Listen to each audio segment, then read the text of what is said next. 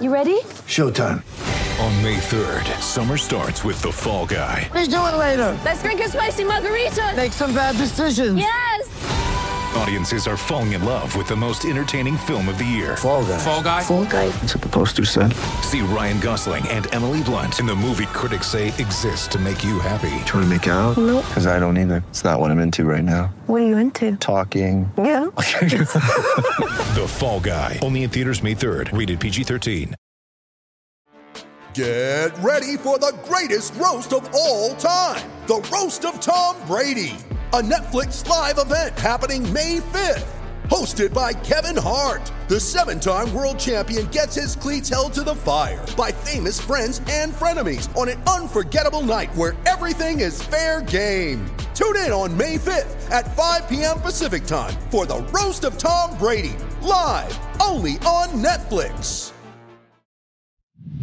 This is the Hockey Podcast Network, your home for hockey talk on every team in the NHL.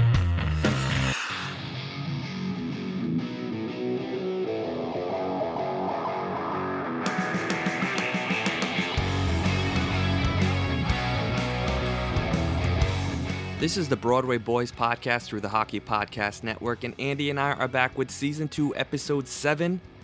Santa Claus came to town and delivered the boys a much needed 11 0 routing over Austria. And US seems to be on a very good track right now as our boy Buzzsaw Berard has taken over Team USA. And Andy, how's everything going? How was your Christmas? It was good. Yeah, I hope everyone listening had a, a wonderful Christmas with their, uh, you know, with whichever loved ones they could be with, and if not, you know, just uh, speaking to family members over the phone or on Zoom or just whatever their holiday plans were. Uh, it's been fun watching World Junior action. Uh, we're a couple as of this recording. It's Sunday night, so we're a couple days into uh, in yeah into the tournament, and there's already been some some ups and downs for every team, probably besides uh, Canada right now. So, um, but yeah, no, it's been interesting. It's been uh, definitely fun to watch. You know, try to feel out some of the teams early on in the tournament, and uh, so based on some of our predictions. Uh, uh, last at our last podcast, uh, yeah, some there are some things I think we nailed, and I think there's some things that you're you kind of forced to reevaluate a little bit. Yeah, you know, watching Team US uh, last night. Again, we're doing this on Sunday evening, so it was uh, you know, late night last night watching the US finally, you know, get a big win under their belt after a tough loss to Russia. I thought we were going to be in trouble after Russia, and then you know, I said the team team game will win games in this tournament. We didn't see that against Russia, but finally the US kind of just, you know, put their skill and they moved the puck a lot better. Uh, they threw pucks on net every which direction. They had about 20 posts. Would you say that was like the most posts you've seen hit by a team that you ever watched? I mean, yeah, considering what was their final shot total, it was ridiculous. Like right? Had, 72 or something like that? 72 shots, something crazy. But yeah, so many posts. You know, listen, uh, just like how I, you know, as bad as I felt for Germany getting routed by Canada with, you know, uh, they're missing most of their between losing to COVID, losing half of their teammates, and then even some of their high echelon talent who couldn't come into the bubble, like Reichel couldn't make it, uh, and yeah, yeah, only having 15 available players, that's tough. So, but credit to them for hanging with Canada and not giving up. And same thing with Austria. Their goaltender played great for the situation he was uh, put in. You know, at one point he had he tweaked its. Uh, I think he tweaked his you know his left leg on a on a, on a desperation save. So you got to feel for them. But listen, they they fought till the end. Uh, so kudos to them. But yeah, I mean USA. That's what they had to do, and you can almost tell because it, unlike the Canada game, it wasn't like from the beginning it was an onslaught, but the U.S. didn't start. I don't think they scored their first goal until with maybe ten minutes left in the first, despite just being all of them. You know, they were hitting posts, they were clutching the sticks. They probably saw that Canada easily routed Germany, so they kind of were coming off a bad, you know, a game that they probably could have won if they had gotten their act together earlier against uh, a good Russian team. You know, but I think it's one of those things that maybe losing that early in the tournament and facing Russia early on was good for them. Uh, well, I what did you think, think of Russia? because we we predicted like them to win. uh, uh, You know, obviously besides Canada, we both kind of picked them as a you know a, a little bit of a sleeper. I guess anyone besides Canada is a sleeper. So, what did you think of Russia against the U.S. in the first game? I I really like their game. They definitely, you know, I think uh, Ferraro and Gord Miller noted it, and they were absolutely right in that. Uh, you know, they're done with Val- Valery as their head coach, and now they have uh, Igor Larionov, the professor. So they were definitely playing. You know, the, the, the, that Russian team's kind of played a more go straightforward, conservative brand of hockey, more dumping and just area passes to teammates. They, yeah, they were able to take the. They played a much more aggressive. I've never seen the Russians that aggressive. They you know, no time and space for the. USA, and you could tell they couldn't break the puck. They had trouble breaking the puck out. Uh, a lot of receiving pucks with their backs up the ice because they just, you know, they couldn't, didn't have the time or space to to skate into pucks in areas. You know what I mean? So, yeah, you know, kudos to, uh, yeah, kudos to the Russians, and they have a lot of, you know, they have a lot of good uh, forwards. You know, Vasily Ponomarev, who I've been pretty high on. I think I had him in my first, you know, in my tail end of my first round, and, and uh, uh, he's Carolina draft pick. Um, yeah, he had a great game. He had two goals. He was flying all night. Uh, Podkol- Vasily Podkolzin, Canucks prospect, you know, who is uh, much has been made of him. Uh, yeah, same thing. He's strong on pucks and just they the Russians kept their feet moving. They didn't give USA time or space, and then they exploited them on the counter attack and on breakaways, which is pretty good. And they have good individual skill, so they can play any which way you want it. And you even sense that. I sensed obviously the USA had things to iron, uh, iron out. I really did sense that this Russian team still has other gears that we haven't seen, and I I think I read something from Larionov that they said there's a lot of this tournament is pacing yourself, Yeah, and I think they played that first game perfectly. And I wouldn't be surprised if if uh, Russia and Canada should, should when slash if slash should they meet, uh, they yeah they can surprise a lot of teams. Man, I still I still think they're my favorite to win the tournament. But that being said, why I liked the way USA responded, even though it's Austria, obviously, and they were penciled in to win that game, and they did what they had to do. But you could just tell, um, you know, you spoke about it up top, but uh, some of the adjustments they've made with their lineup, where at first it was kind of clear divisions, they really have seen that. Uh, yeah, they were USA. You know, as, for as skilled as their lineup is, I think they're seeing now that they need a little bit of everything on every line. Hence, why Brett Berard has just been, you know, going from the ice time he was getting uh, in the the pre-tournament action. His now he's worked his way up to the third line just based on his effort, and it's it's it sounded like. Uh, you know, Ray Ferraro was giving him shouts out and saying how impressed he was every time he was on touch on the ice because he's in limited. Whenever he's on the ice, he's buzzing and he's making stuff happen. You know, he, and he nicknamed a buzzsaw, which you and I, you and I are, are running with. We love that. You know, buzz buzzsaw Brett Berard. yeah, no, tremendous nickname. Love that Ferraro gave him that nickname because it's it just change changes the whole dynamic of this player for me in my eyes. Uh, he was humming all game long. It just seemed like he was involved every single shift. And just the United States overall last night, just watching uh, Russia and the the Austria game, it, you just felt like it was two different teams. I just felt like obviously the competition is you know a lot worse with Austria, but you just felt like the U.S. responded and respected the fact that they needed to bounce back and they needed to bounce back as a team. I just felt like we were more balanced. I felt like they were getting, you know, plays to the net when, you know, in the Russian game, they, I felt like everything was forced or they're they're just weren't clicking. Like nothing was getting done, and obviously that probably has a lot to do with, like you said, the Russian team limiting time and space and just forcing the U.S. to make mistakes. You just didn't see those mistakes against Austria. Uh, they were dominating. They were faced, you know, a goalie that was, you know, playing a great game but eventually good teams find a way to get the floodgates to open and the US you know were able to you know punch a few goals in the second and really just open things up uh, there in the second period and continue to do so into the third great to see what do you expect now from the United States going forward um, you know obviously they changed the lineup a bit to become a little bit more balanced do you think that continues um, they played the czech republic on tuesday after a couple days off so what do you expect the us to look like against the czech republic Well, that's a you know the Czechs are going to be a hard out. Uh, they they had a pretty good showing um, uh, yesterday uh, versus uh, no, excuse me. They had, yeah, they had a pretty good showing versus Sweden until the the wheels fell off. You know, they were skating with them.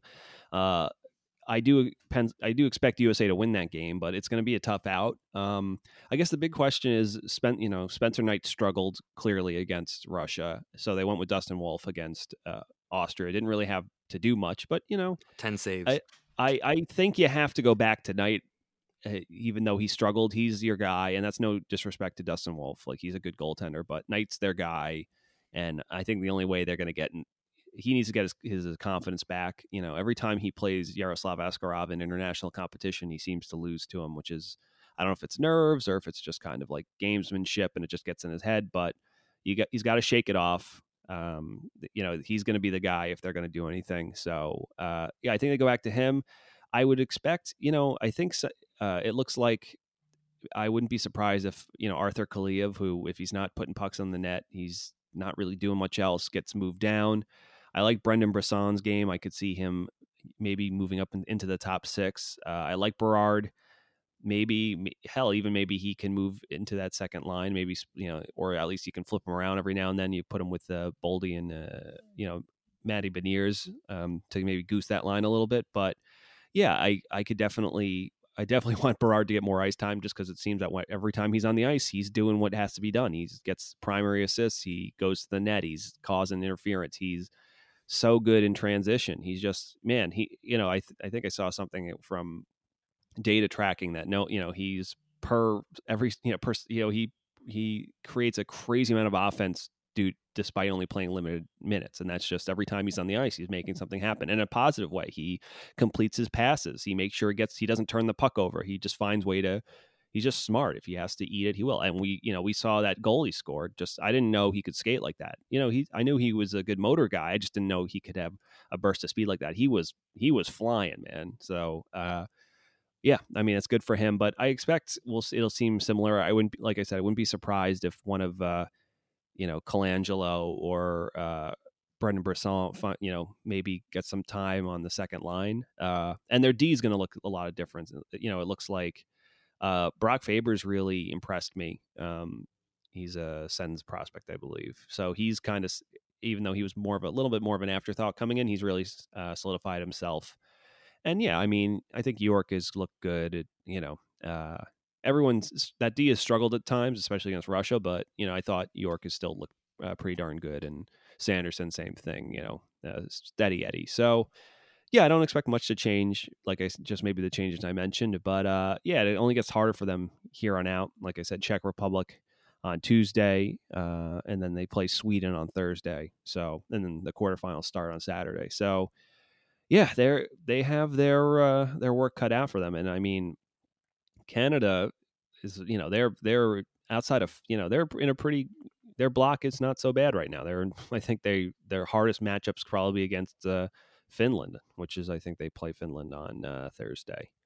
So yeah, I mean, but uh, yeah, I mean, the I think I still think as good as Canada has looked, they really haven't been tested. So you, who knows? Maybe the USA getting punched in the mouth a little bit early that could be good for them. You know what I mean? They make their adjustments.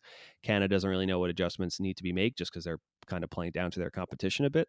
But uh, yeah, but we'll see. But as it stands, like you said, I still think Russia is my favorite to win as of right now. But I wouldn't even be surprised if it ends up if if even if it I could see Russia and USA meeting in the in the final with Canada, you know, getting bronze. That wouldn't surprise me either. But uh yeah, it's a little too early to kind of get a feel for it, but uh you'll have to wait till the quarterfinals. But um yeah, as of right now, uh yeah, I think USA can they, they I think they have enough uh within that team to to uh, right the ship a little bit.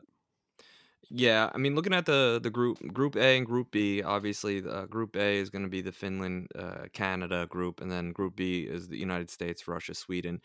Right now, the U.S. I think the Czech game is a must-win game for them, only because if you look at Group A, uh, realistically, you have Canada at the one seed. If the U.S. falls to Czech, they're most likely going to fall to Sweden, and then that puts them in the four spot and then they have to draw Canada first. I don't think there's a shot in the world. U.S. You know, you you want to avoid Canada at all costs. So right now, Tuesday at 3 p.m. against the Czech Republic, that's a must-win game, must-watch hockey. So if you're, if you're pulling for the U.S., this is it. Like this is basically a medal game. They have to win this, at least grab the third seed spot, because then you're gonna, probably going to end up with uh, Finland sitting in uh, the two hole for Group A, which is obviously a tough draw. But I'd rather be facing Finland than Team Canada in the uh, quarterfinals. Do you yeah. agree? And you know, I, I, yeah, I agree. And I, you know, I don't want to sell uh, a team like Sweden short because they looked absolutely uh, phenomenal once uh, they kind of figured out their deactivation. They might have the best D in the tournament. Broberg looked amazing. And also, Yeah, and, uh, Sweden Victor hasn't lost in in uh, uh group play. Well, yeah, that's usually in- the case. They don't, they don't lose, they don't lose in group play.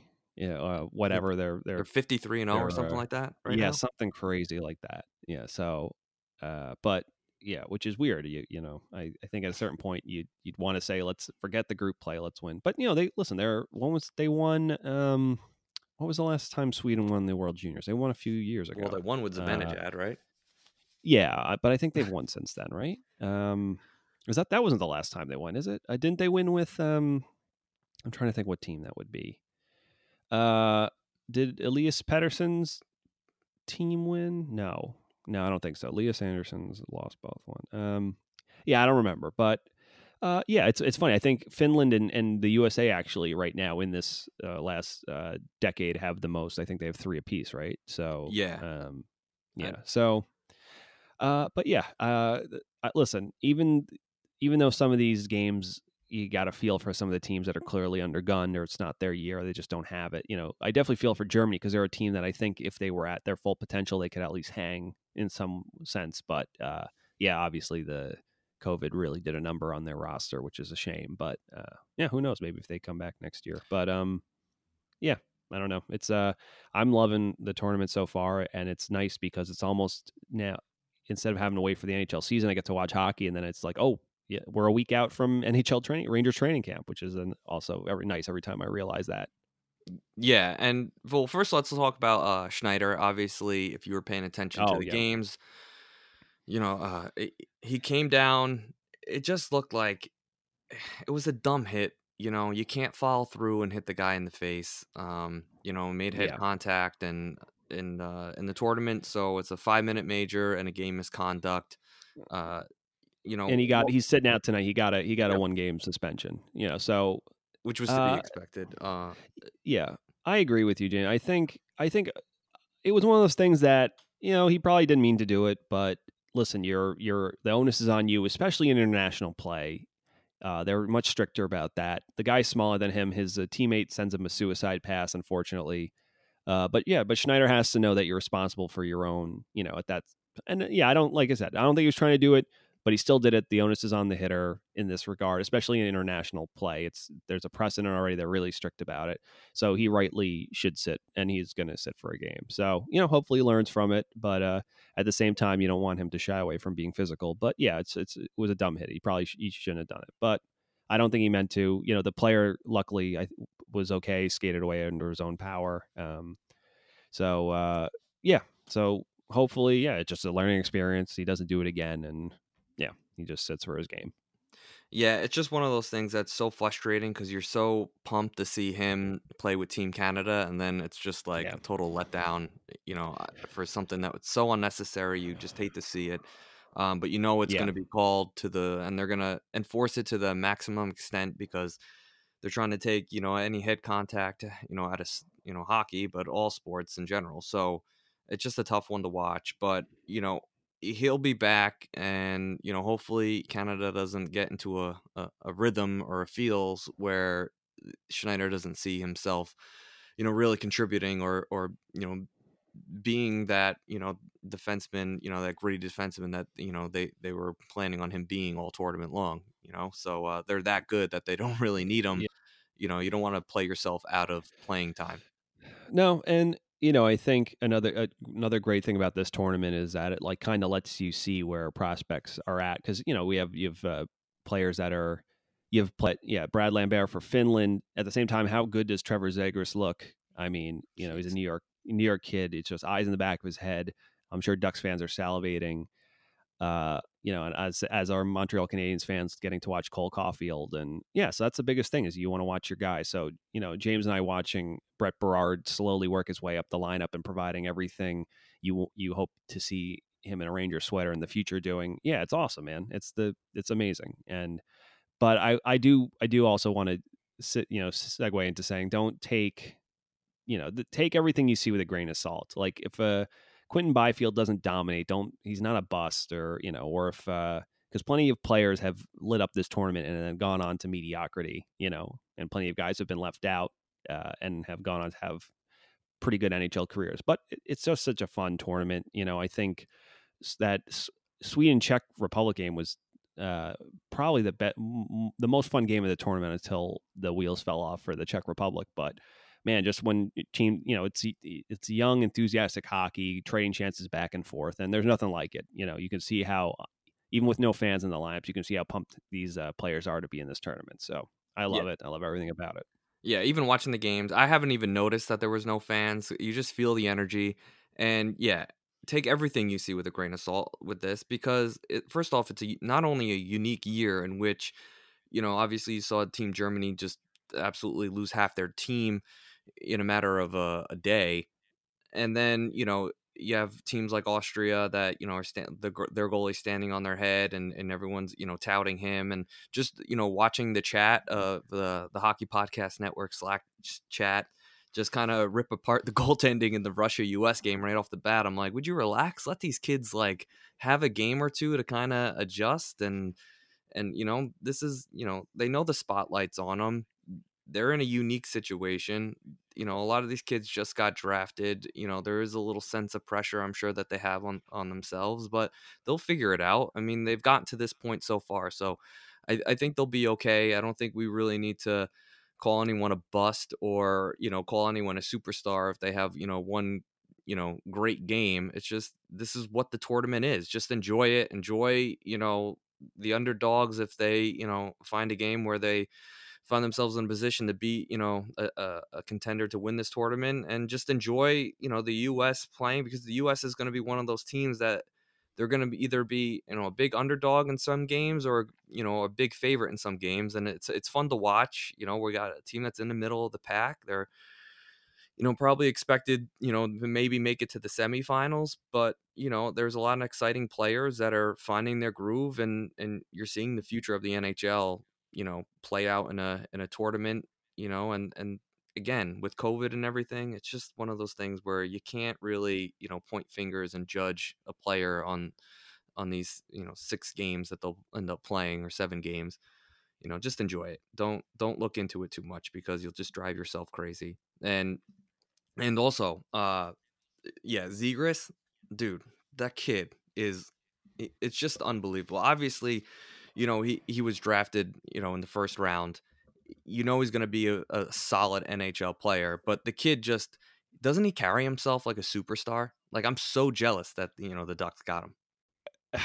Yeah, I mean, and he's a New York kid too. Like, yeah, I just, yeah, I mean, you know, the amount he, I've never seen someone do a spinorama pass like that so much, but also with so much success. Like usually when guys do that, uh, every time he does it, I'm like, I kind of wince because I'm like, this is gonna like just go to the opposing team, but he somehow gets it through. It's amazing. His timing, like you said, his poise uh, is incredible. Like, um, you, you can just tell some players yeah. have that NHL touch, and he has that already. You know, some of these kids, you know, might they might develop into that player. He seems like he has it already. Like uh, it, just the way he you know sees the ice it's just you can tell it's almost like he's not trying you never seen like it's almost like they're not trying. Obviously you know he's trying as hard as he can but they just have a poise and a calmness to their game and just the the way they you know see the ice and it's just their confidence just spews like maturity and it and it's you know for him particular on team usa it's just it's unbelievable. So fun to watch.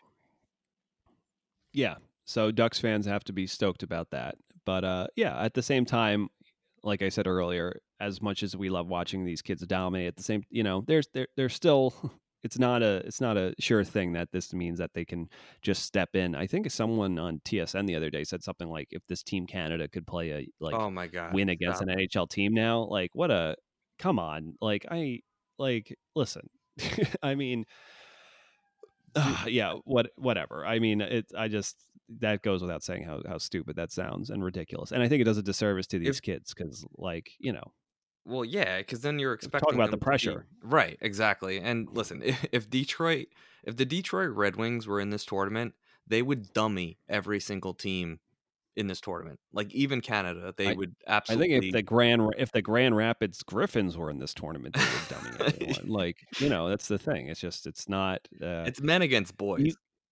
Yeah, and that's the thing is that you can see how just what a, a year of difference, it- like a you know an, a nineteen year old playing against an eight, you know, uh, you can see this the steps players take. well, You know, if they're returnees, like how much better they are just after one year of development. So just take you know five years of that, but plus an extra twenty pounds of muscle and three you know inches of height, and you know another uh you know another four miles per hour of speed, you know, and and pu- raw power. So yeah, I just I that stuff makes me cringe. But that, you know, the best thing about this tournament is that it's like they're kids. Like that's why it's fun, man. It's like because they're enthusiastic, they're youthful. It kind of you think about you know being in the locker room with your buddies and just hanging around and just that bond, you know, and just yeah, playing for one another and and the fact that the jitters of like you're doing to that point in your life, this is the biggest thing they'll do, and you sense that, and it's awesome. That's what makes it amazing. You know what I mean? So. uh and it's a, yeah, also an I- opportunity to root for players that your team have no,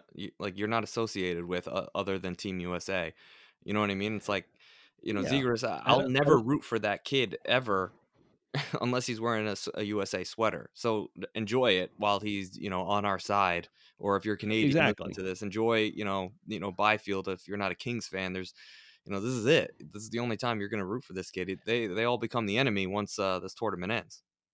exactly and uh yeah i mean to your point it's like man it's just that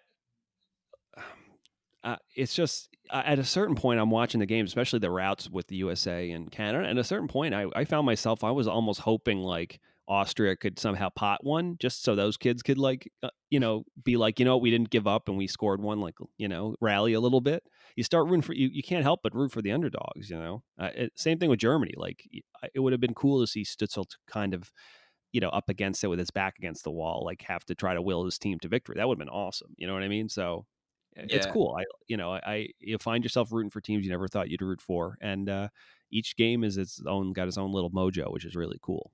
It's a it's a really all over the place tournament, and it's awesome. And if you're listening to this and you're a Rangers fan and you don't watch the World Juniors, uh, yeah, get on it. It's amazing. I'm Corey Crenshaw, I'm Richie Suave Flores and this is Sporty with Corey and Richie Suave. on the Hockey Podcast Network. What did I just listen to? Oh, this game. This game is this game is just bullshit now. Oh my gosh. I actually they actually made me feel uncomfortable. What was it? Panty what? The game has gone to bullshit. Panty melted? Why do we record these during the middle of games? Oh God. Be sure to listen to Corey and I every Monday. We are your go-to source for the Arizona Coyotes on the Hockey Podcast Network. Let's transition to the NHL because uh, one of the biggest stories of the World Juniors happened, you know, the very first day. You know, the first game for Canada was their their boy Kirby Dach went down, broken wrist. Did you see the, the picture? Did you see the picture of the Oh wrist? yeah, it was. Yeah, I, I almost threw up in my mouth. It was gross. Oh, his, my- uh, his wrist his wrist looked like the letter Z, and that's not how a wrist is supposed to look. Oh my god. I, I honestly could throw up just even thinking about it. It was that disgusting. But boy oh boy, does Gorton look like a genius not letting Lafreniere go. Uh, and it, it's just one of those things where I think every Ranger fan was just like, okay, the the you know better decision was made. Although we wanted to see this kid kind of dummy this tournament, at the same time he's safe. He's practicing, you know, uh, you know, with some of the the other Rangers prospects. I believe he's with like Kreider and Miller and you know and those guys. So, you know, it's just a total blow to Team Canada, a total blow to the Blackhawks, a, total blow to you know Kirby Dach's season. It's already a limited season. He's going to miss some NHL time. You know, again, it brings up the question. You know, what is the right answer, Andy? Because you know, for me, I'm always just go out and play the game. You know, if you get hurt, you get hurt. But this, you know, this type of injury that that was like disgusting. And now looking at it, it's like totally not worth Kirby Dach even playing in this tournament. Yeah, you know, listen, I mean, as much has been made about, you know, should should players go? It's different for every guy. Um, obviously, a player we've we've talked ad nauseum that why Lafreniere doesn't need to go, and he shouldn't go to this tournament. Same thing with Kaapo Kakko, and you could even say maybe the same thing with Jack Hughes. Dach didn't get to play in the work for the World Juniors, and it, you know it was a chance he was going to be, you know, he could if he was to play, they would name him captain, and so I understand why the appeal was there for him. Uh, so like, yeah, I definitely get it. You know what I mean? He never got that experience. It's something you could remember for the rest of your life. Uh, unfortunately, this is how it ended up. I don't know if it's necessarily. I think it's more of a, that there is no. I think it's more of a affirmation that if you don't want to go, it's not necessarily a mistake because you could see how many uh, Canadian fans were mad that Laf- the rain they they thought the Rangers were keeping Lafreniere and going from apparently you know they were him cop I apparently I, I heard that Kaapo Hughes and Lafreniere were all asked do you want to participate in this tournament? And Lafreniere is like nope I you know been there done that. I'm I'm an NHL player now. Kaapo same thing and Lafre- and Hughes same thing. You know what I mean? Like uh and yeah, I don't necessarily like. I, I, it's hard for me to say that it was because listen, it was at the end of the day, it was a freak thing. So I don't know if it's if I would go as far as saying that Dach should have never went because I understand why at least for him the appeal was there, especially with the fact that he would get to be the captain of that team and maybe round out that type of ability. And I think the Blackhawks might find that a little important, you know, especially if they think he's there going to be their captain once Jonathan Toews moves on to you know to uh, greener pastures, but yeah, unfortunately, it ends up like this. So uh, I definitely don't think you, you know, there's definitely a lot of reasons you shouldn't go, but the reason you have to be, I think this just shows why, if you're going to play in this tournament, the reasons, you know, and you're already an NHL uh, player or poised to take that step, the reasons better be pretty good because there is risk. Yeah, I mean, God, it, it's just like the, the I think it, I think for me it's the injury. I know I'm like kind of stand like I'm trying to find my words to even like find how I feel about it because I'm with you. I was always the type that's like just play the game, go out and have fun. Injuries only happen when you're, you know, being, you know, cautious or a freak injury and this was definitely a freak injury, but at the same time it's like listen, the NHL is a business. The Blackhawks are a business. They are looking to put the best product they can out on the ice. And I understand that this kid never had an opportunity to play in the World Juniors, and and he would, you know, obviously he's the best Canadian player, and this was basically it for him. But at the same time, it's like you kind of have to grow up. You kind of just have to accept that you're an NHL player.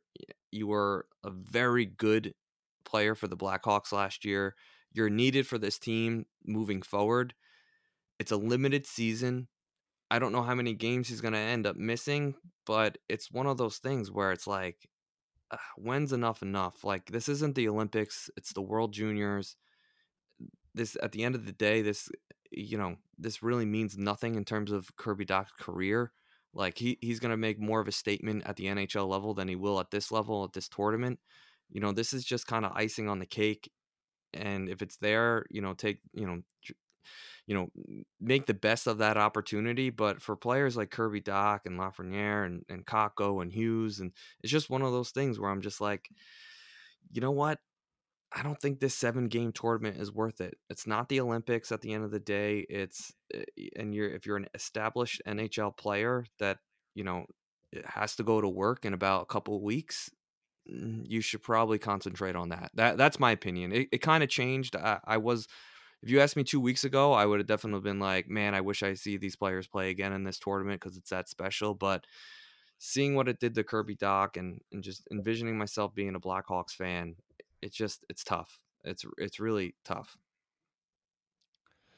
Yeah, and yeah, yeah. Like I said, I don't. It's one of those things where I don't think there is a right answer, and obviously, hindsight might play into it uh, a little bit. But yeah, of course. But uh, yeah, just it really does suck for Dach, man. He's I he I feel for Right. him most obviously because now not only does he not get to do this, this is going to impact his start of you know his NHL season, and wrist injuries are, are no are no joke, man. Like you know, there's guys sometimes they don't. It's their shot. It might affect their shot. Might not be the same, or if they're a guy who's like you know, Dach's got pretty great hands for a big man. It's kind of his deal. So you have to hope that it doesn't, you know, doing that to your wrist, it doesn't you know affect his hand speed at all. Because that in the NHL, you know, that could be all the difference. You know, but uh, you know, he's young. We wish him a speedy recover, uh, recovery, and I'm, you know, I'm hoping, knock on wood, that he sh- everything should be fine. Uh, that to me, I'm not a doctor, but I can't. I imagine that's at least what uh, six weeks minimum, right? Like I, you can't imagine it just with on top of just waiting for if you get it reset and whatever surgery if they have to you know i'm assume they might have to put a screw or a plate there just because literally it was a, a z his wrist you know which is it not was supposed just to be like that. Yeah, I, yeah was I mean, I broke my hand in college. That was that was four weeks, and I, and I truly never really gained the strength back. It, it took a very long time to get that strength back. Um, I had to wear once I got the cast off. I even played with the cast. It was actually better than when I got the cast off because I just Yeah. felt so weak without it. But it was one of those things where it's like you just eh, you really need time to even just get the strength back. That almost takes longer than the healing process, and and you know I know they're working with the world's you know you know the country's best doctors and and he's you know gonna go through you know tons of therapy for it, but but still it's like you know at the same time he is a pro athlete. He's got to perform at the highest level there is. So uh, you know, obviously we want him to get well soon. I love the Blackhawks, you know, and Kirby Dach, you know, obviously bright, bright future with them. So hopefully he gets well soon. But uh, let's talk about a little bit New York Rangers because I got some questions for you, Andy. And uh, you know, I, I, we're not going to tiptoe anymore around questions concerning the New York Rangers. How do you All feel about that? Because I'm That's, gonna I'm uh, gonna ask you some questions, and you know what? Looking at Instagram, looking at Twitter, these people, everyone has their opinion, and it's the right one. And if you don't listen to them, you're all a buffoon. And enough's enough, Andy. You and I are going to answer some questions that I have about the Rangers, about whether or not they're making the playoffs, where our talent level stands compared to the rest of the teams in our division, and you know we got to do we got to do some soul searching because enough of us saying, you know, we just got to see how the season plays out. We got to see what we have in our youth and stuff like that. We need to answer questions for the people, for the listeners, so they know what to expect. And if they don't listen to us or don't believe us, then you know they're foolish because we have the answers, Andy. So enough tiptoeing, enough sugarcoating these questions. We're gonna start answering them. Are you, ready All for it? I'm ready let's let's hit me with it Okay. Well, the first one is where do we stand in our division right now? We obviously have, you know, the Flyers, we have Boston, we have Pittsburgh, we have uh, the Capitals, we have Buffalo, the Devils, Islanders. Where where do we stand right now? Um, well, we're not the best team in our division. I don't think anyone thinks that. I would hope yeah, Okay. you wouldn't think that. So we're not. We're not. That I believe that honor probably falls to the Boston Bruins. Although uh, we still don't know what happens with Zdeno Chara. Uh, sometimes when you're on top for that long and you lose a leader, if he decides, hell, he might end up in a Ranger sweater. Who knows what happens? Uh, but stranger things happen. But um, uh, yeah, sometimes those teams slip off. I would imagine New Jersey's probably the worst team in the division again. Uh I you know, the Islanders like we we've said they've lost some key pe- you know, they lose um I always I always get confused whether they it was they didn't trade Pulock, they traded Devon, Toews, right, to Colorado. So they lose Toews. Uh, they'll have Pulock, and obviously they're going to have to ask Noah Dobson to do a lot more heavy lifting because as that old, the old, I think they're the oldest team in the league, and they get even older.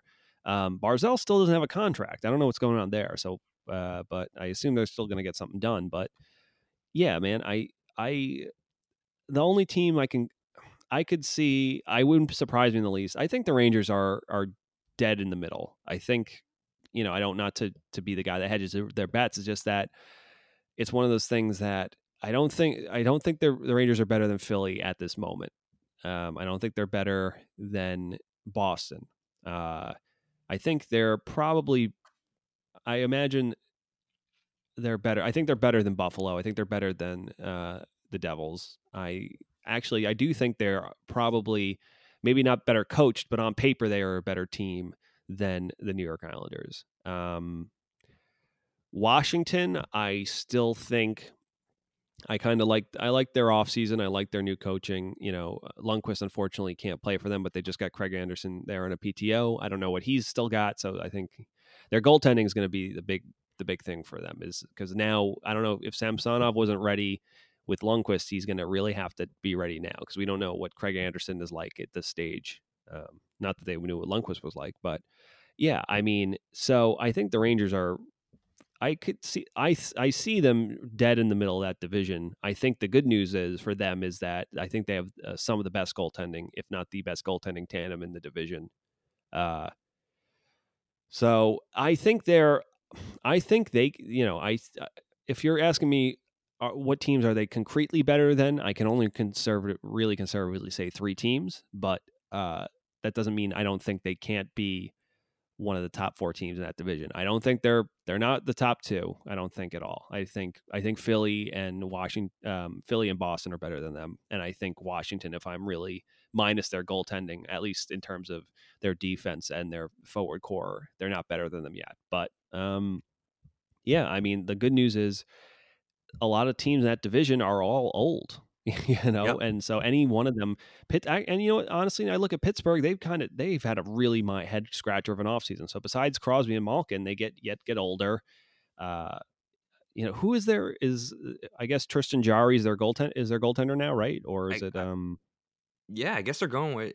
I I don't know if he's going to be their their starter. Like I don't know what their plan is. Like I I don't get some of these NHL teams and and you know before I, I answer my own question I, I, guess we'll address you know the goaltending in, in, general like i don't know what some of these teams are doing in terms of uh, their their goaltending tandem are we like the only ones that really feel that like you need two good goaltenders this season like you're not going to no, get by mean, with just one no yeah and listen i think i think uh the islanders I you know I th- if if Sorokin is as good as I think he can be, and Varlamov is a totally competent goaltender. He was good for them in the in the bubble. So the Devils I think actually Varlamov extended um, uh, Blackwood.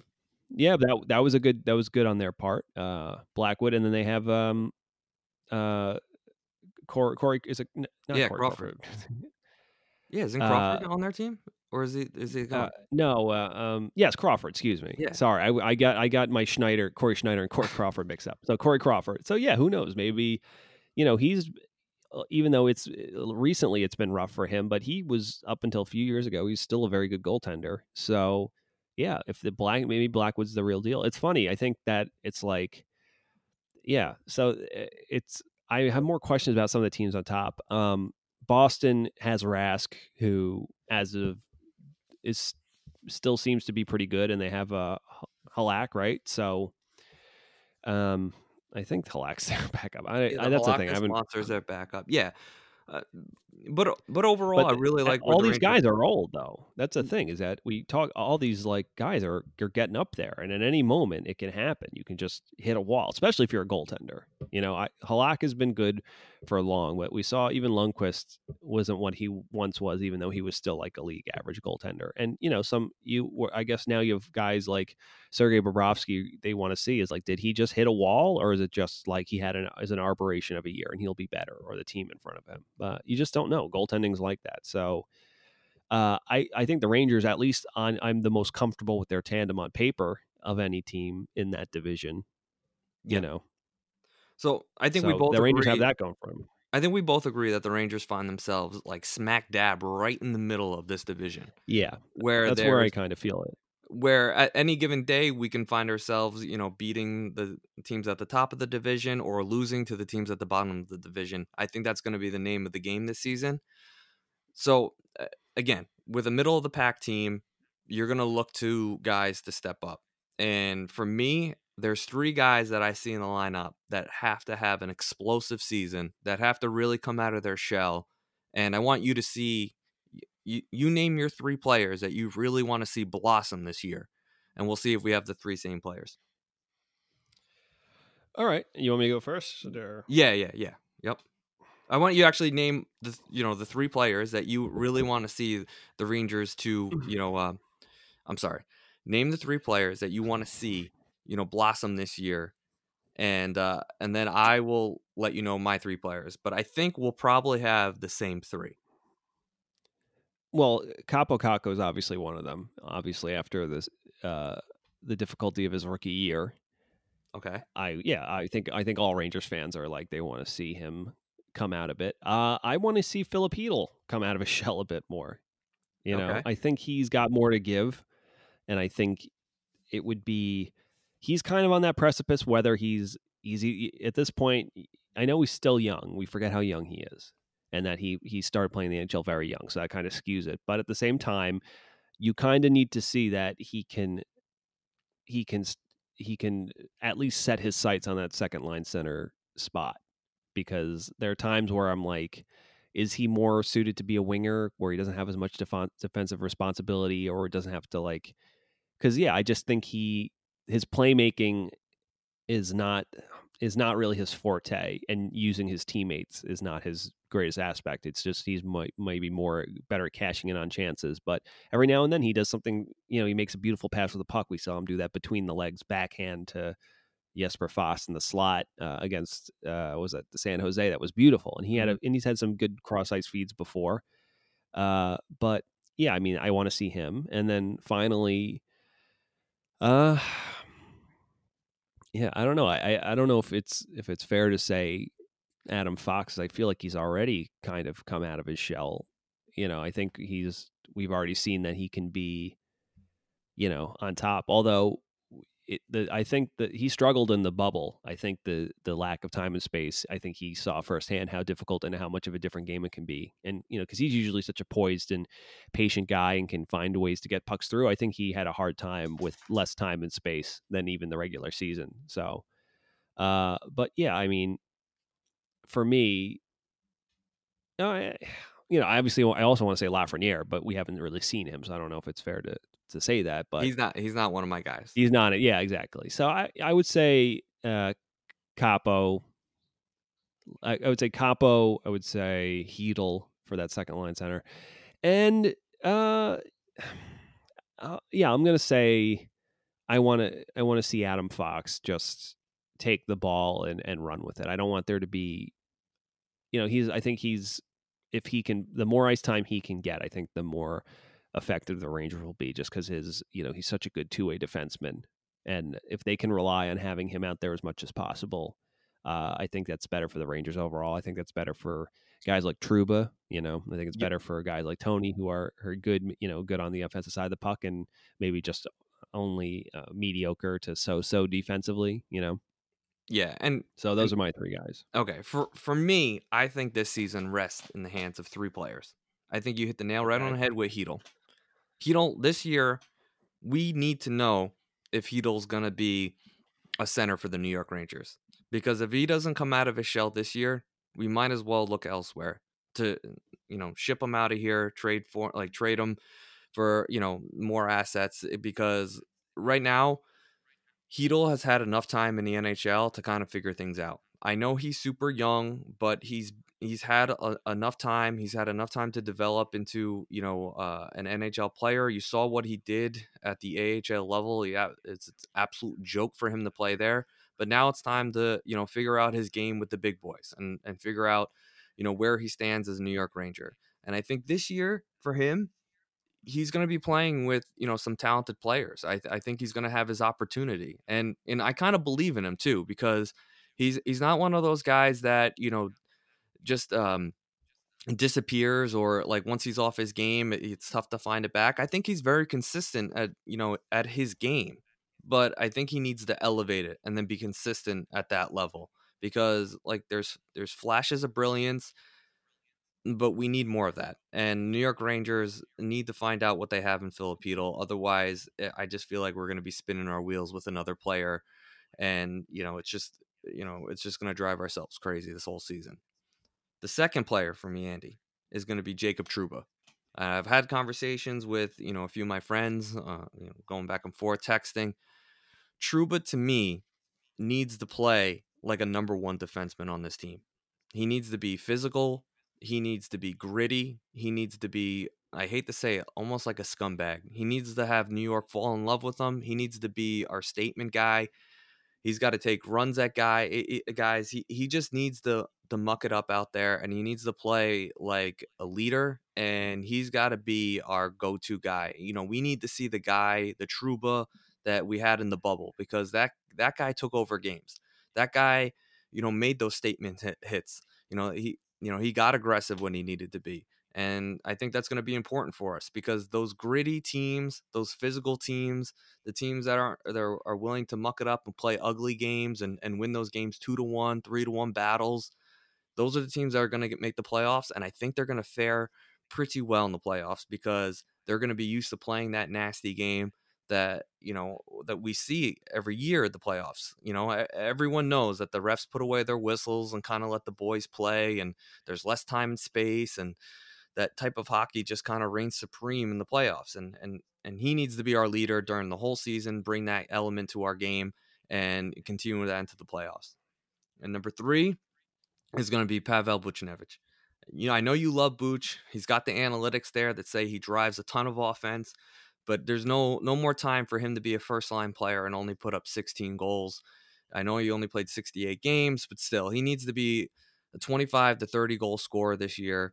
I know he's only playing, you know, 56 games, but if you're going to be playing first line minutes, playing with, you know, Zibanejad and, and Kreider, you really need to, you know, if you're not to, if you're not to have the 25, 30 goals this year, then, then you need to have like at least 40 assists because this kid uh, finally needs to start putting the stats and, and have them correlate with his, you know, statistics and his analytics. So, I don't know. What do you think of those three? Because I really do think, you know, if those three players come out of their shell this year, the sky's the limit for the New York Rangers. And there's no reason why we're not a playoff. That's team. no, that's that's honestly now thinking about it, those are probably the three better bets to put on than I, you know, the guys I named. Uh, obviously, we both agree on Chytil, but you're right. Listen, Trouba was brought in to do something. The amount of money he commands, right? Uh, we, he was our best player in the. He was our best defenseman in the bubble. Uh, so, yeah, and we need to see more of that guy because when he is engaged and playing, you know, aggressive and steady, but still skating the puck out a little bit more and being a little bit more aggressive and just being engaged. Like I said, uh, the whole the whole team's better for it, mm-hmm. and it takes so much pressure off. You know, guys that are still you know finding their way. The rest of our D is going to be really young. You know, who knows if whether uh, Libor Hajek or Tarmo Reunanen or you know even just some guy like a uh, if one of Bitetto or Jack Johnson is is you know gets a is uh, penciled into the, the lineup, it's just you're going to need uh, no matter what form our D takes, they are going to be one of our weaknesses. So it, it he really needs to be have a you know greater greater uh, uh, more of a presence you know in terms of uh on the ice and just steering the ship a bit for instead you know stabilizing things in the back end um and you're right about Buch to be honest because i think i would dare say that he with Lafreniere coming in and Kreider locked up long term and Panarin and Kaapo and potentially Vitali Kravtsov whenever he comes over. Yeah, I mean, if you're looking to tra- of trading someone, I mean, you deal from a position of strength, and the Rangers are have a glut of wingers, and he's got he's a guy that would probably have. So, I mean, if he wants to stick with this team long term, I think he kind of almost has to have a, a big year because I could see him uh, yeah, this if yeah, I could see if he has yet another like just okay but not great season for the Rangers. If he's just a forty-five point guy, you know, or a sub fifty point guy, he might yeah, he might uh that's might be his last season as a Ranger. So I think you're absolutely right. You know, if you're gonna play with the Zibanejad, if you're gonna play in the first line, or if he wants to stick on the first line, he's gonna have to have a good season and not so much more like he said that he drives great analytics, but his finishing ability or his shooting percentage just doesn't uh, do him any favors. You know. Yeah, and, and you can see how many times does the camera pan over to Buchnevich on the bench after, you know, a really great shift where they had a ton of chances and you just oh, I just missed the net and he's sitting there he's kind of like pouting and he might have like someone might say to him, you know, uh, put a smirk on his face, but someone might, you know, bust his chops a little bit about just missing the net. But, you know, it's just one of those things where it's it's like this is this is the Rangers success right here. This is the Rangers team. This is you're talking about first line players and and we're we have a question mark over their head on what type of player they're they're going to be and we can't have that you know? The successful teams the teams that you know go far in the playoffs you look at the Boston Bruins like y- you know what you're going to get out of their top guys. You know their top line is going to be the best line in hockey that they're going to win games for them. The Rangers don't have that you know? We have a couple players that really drive our offense. We don't have the lines to drive the offense you know, we, we really need the you know the KZB line to to be one of the most dominant lines in hockey. You know, they have to be. You know, we're too young and inexperienced on you know on the bottom six, and and even as, as you know our defensemen go, we don't have too many established NHL defensemen that you can actually truly trust. So you know, guys like Trouba, guys like Buchnevich, and and now like mm, you know, Filipino has had enough time in a New York Rangers sweater to to be like, where does he fit in with this team? What is he gonna be? Because if we do trade for a big time center or even like a middle of the pack number two center that we, you know, we might, you know, try to find if we're, you know, on the cusp of making the playoffs and we want to improve our team, Filipino might be the guy that we we send over you know if they if they want a you know a center back in the deal so you know we really need to find out what we have in these guys and you know i'm not saying that they're the only three guys that we really need to find out because i do think that you know there's players like Strome and Kreider and especially Kreider after signing that long-term deal you know I, eh, you know I'm sick of I'm sick and tired of having to, you know, bash him. You know, I want to know what he is. Like I want want him to finally blossom to the player that you see every 10 games where he absolutely just dominates the entire game, where he can drive the net and make any defenseman in NHL look stupid with his strength. You know, I, I want to see that. And, you know, the Rangers find themselves smack dab right in the middle of this of this division where we can beat and we can compete with the top teams without a doubt. So I see the Rangers making the playoffs you know, and I, I really I have high hopes for this team. I have high hopes for a lot of the players that you know we've just talked about because this is it. It's make or break for some of these players, and and you know it's it's time that the Rangers take a step in in the right direction.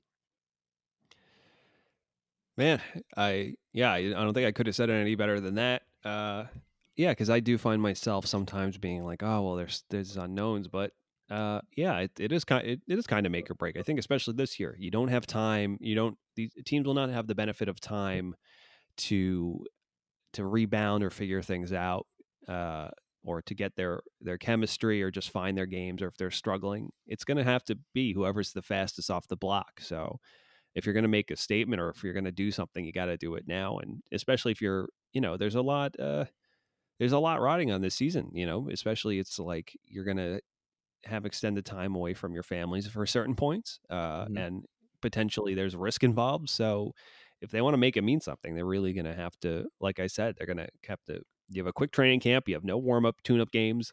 So yeah, and I, I would dare say, like at this point, you know, especially with the we always talk about the Rangers youth youth pipeline, and we're watching. It's like at a certain point, these some of these kids are going to be.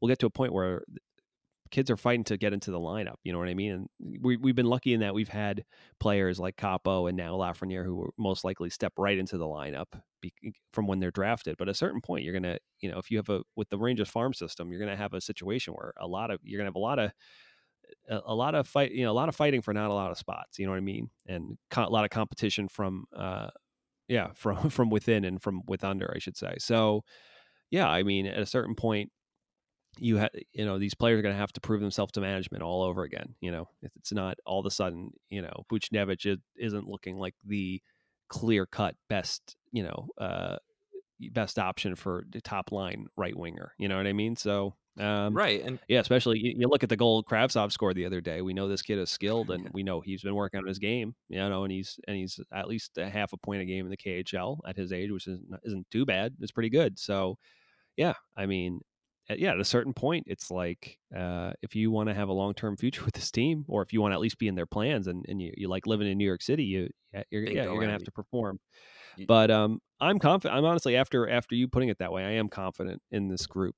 Uh, I I think the goaltending really does help them, and at least maybe they they can get this this Rangers team can maybe get away with a little bit more than some other teams can if they're if they're happy with their how they look in the back end. You know. I, or I'm sorry, excuse me, between the pipes because their back end, we still really don't know how that's going to shape out. Right, and and you you hit the nail right on the head, saying you know we have a lot of question marks in our youth. That's where the question mark should lie. We shouldn't be having a question mark over Buchnevich's head, over Chytil's head, over Trouba's head. These are NHL players.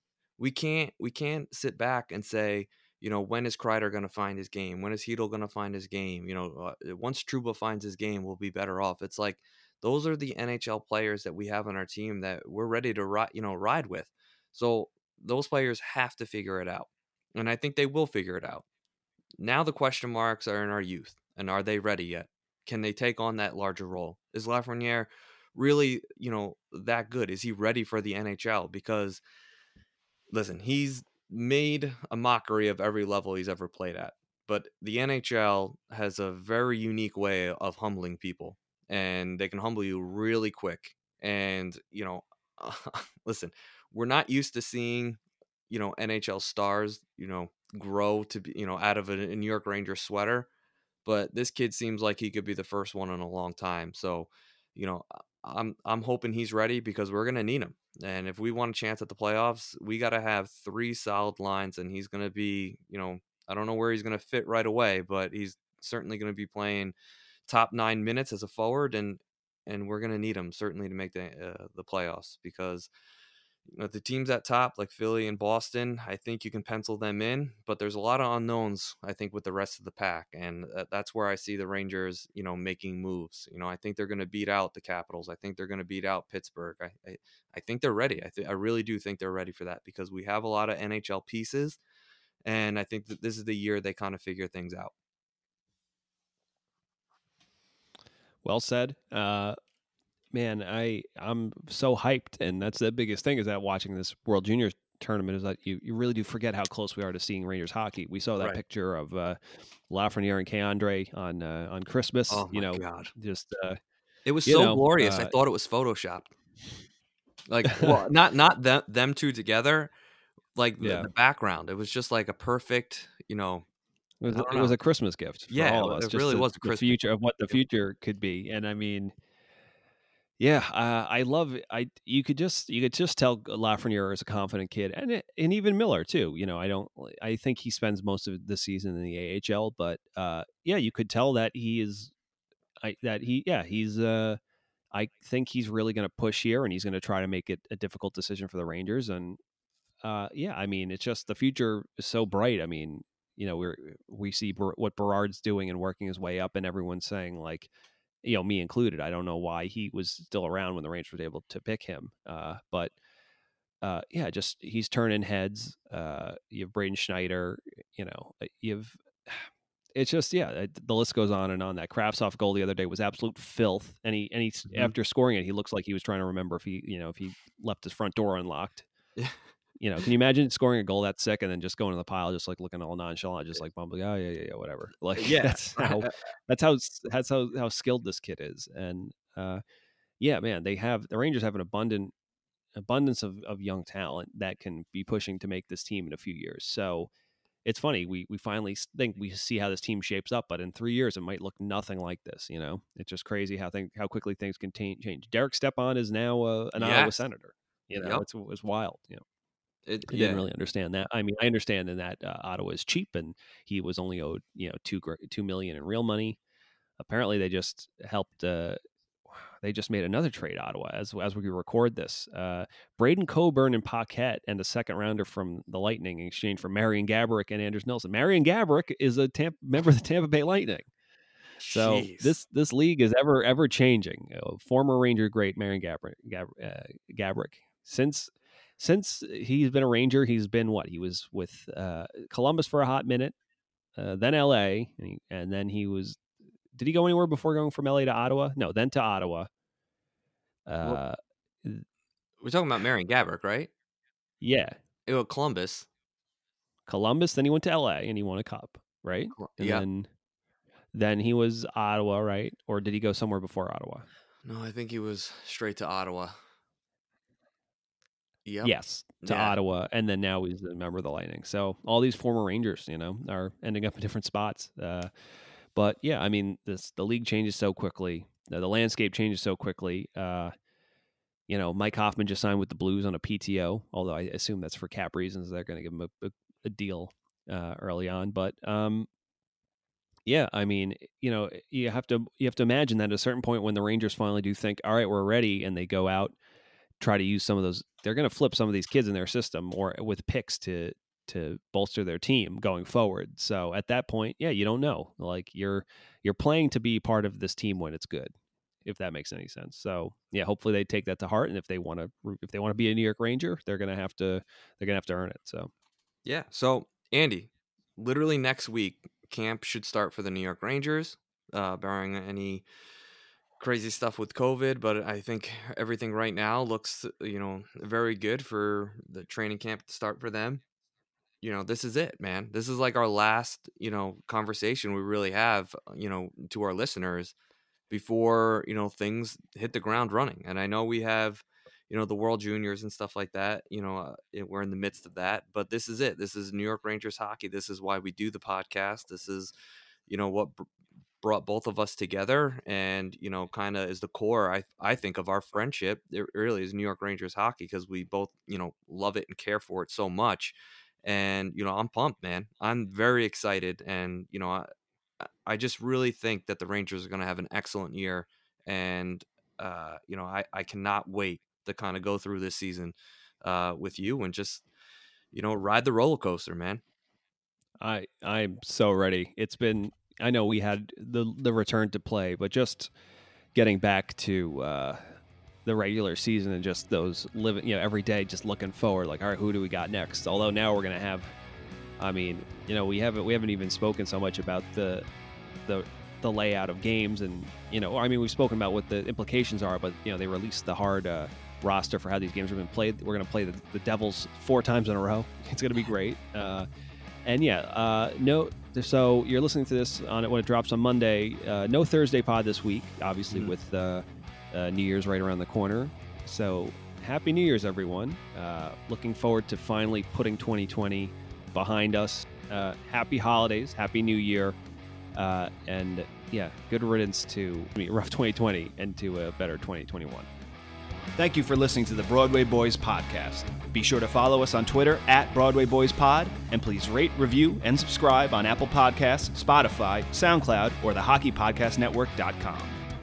You're listening to the Hockey Podcast Network on Twitter at HockeyPodNet. New episodes every Monday and Thursday. Download at the HockeyPodcastNetwork.com or wherever you get your podcasts from.